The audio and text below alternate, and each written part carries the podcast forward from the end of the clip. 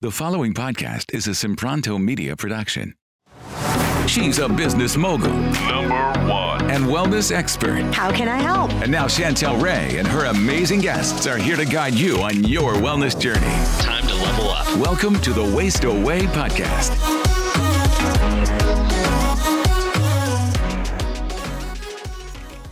Yeah, so the one thing about tea, uh, doing a tea or a coffee fast is that caffeine is so good at making you not feel hungry. So like for me, if you if you if I fast without caffeine versus with caffeine, caffeine is an appetite suppressant. So it really can take the edge off and if you're used to having coffee or tea and then on top of that decide that you want to just get rid of caffeine. Like i see people do this all the time and i'm like why are you doing this? This is just it doesn't make sense to me.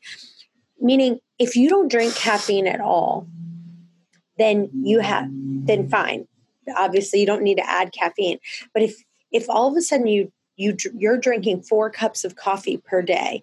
Now all of a sudden you want to go straight to fasting and without you know weaning yourself off like that's just a recipe for disaster. Don't do it. Just whatever amount you were drinking of caffeine before keep that but just drink either black coffee or drink you know black tea. And sometimes people say well i can't I can't do that. Like if I'm going to have a cup of coffee, I need cream and sugar and all of this. And what I say to that is I used to have cream and sugar in my coffee too, and I don't now.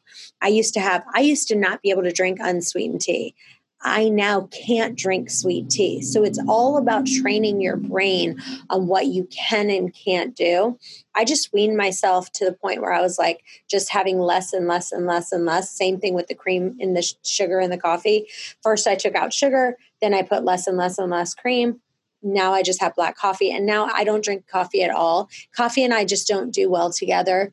I do have a little bit of green tea, and that's all the caffeine that I have is an organic green tea and I feel great with that. But if I need a boost to help me make it through, I will tell you that green tea really holds me over and gets me to go. And the other trick that really works well for me, like if I'm dying on the vine, I'm like sitting here like, oh my gosh, I'm about to eat something. I just can't do it anymore.